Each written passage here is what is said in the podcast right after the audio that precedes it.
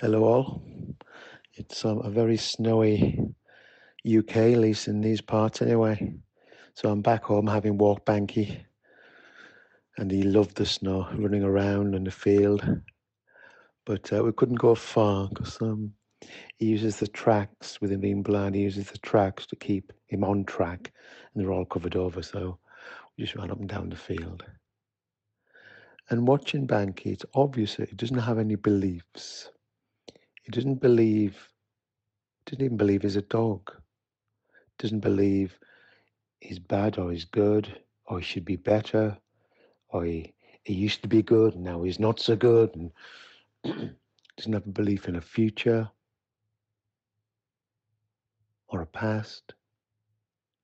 So he's belief free. He's free from those burdens.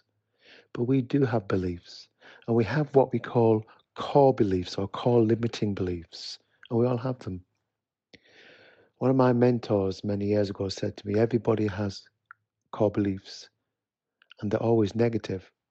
And I didn't believe her at the time. No, not everyone, and are not always negative, but they are.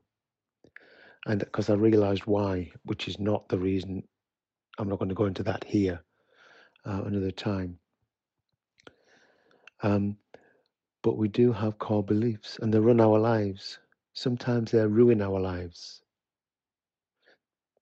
You know, it's it's sort of a decision we, we we we make when we're very young about who we are and how we are to be accepted into the world.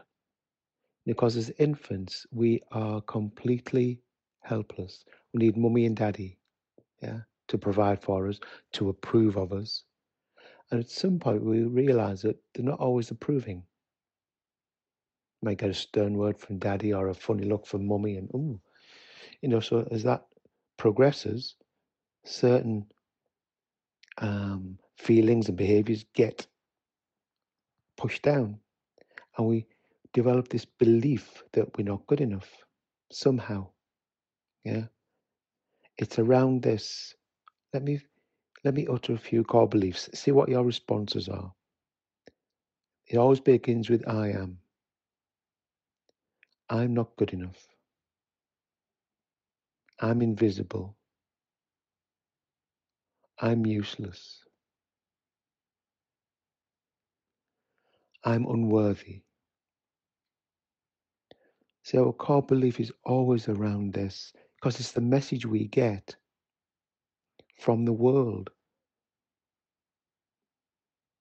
And so that begins to run our life, and depending on how strong it is in each individual, but it's there.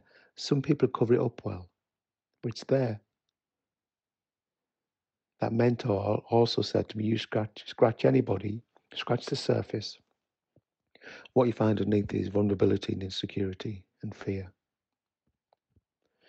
And so, what we do with what we can do with meditation, with um, inquiry, is start to investigate and and release this these core beliefs. You will never solve a core belief. You dissolve it. And you do that by inquiry and feeling in the body, which is what we do a lot on, um, which is a lot, a lot of the work that we do. We're always talking about core beliefs in some way, shape, or form.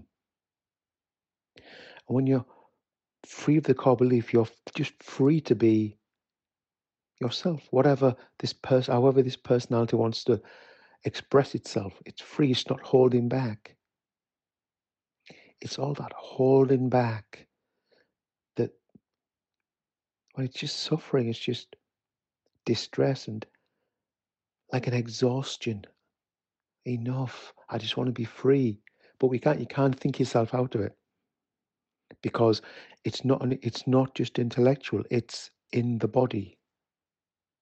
So you go to the body to dissolve it. And it can be done by anyone. Okay? it's really crucial to look at these things at some point. And it's not directly.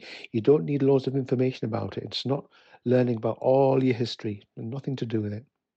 You just dissolve it in the body. Okay. Bye bye.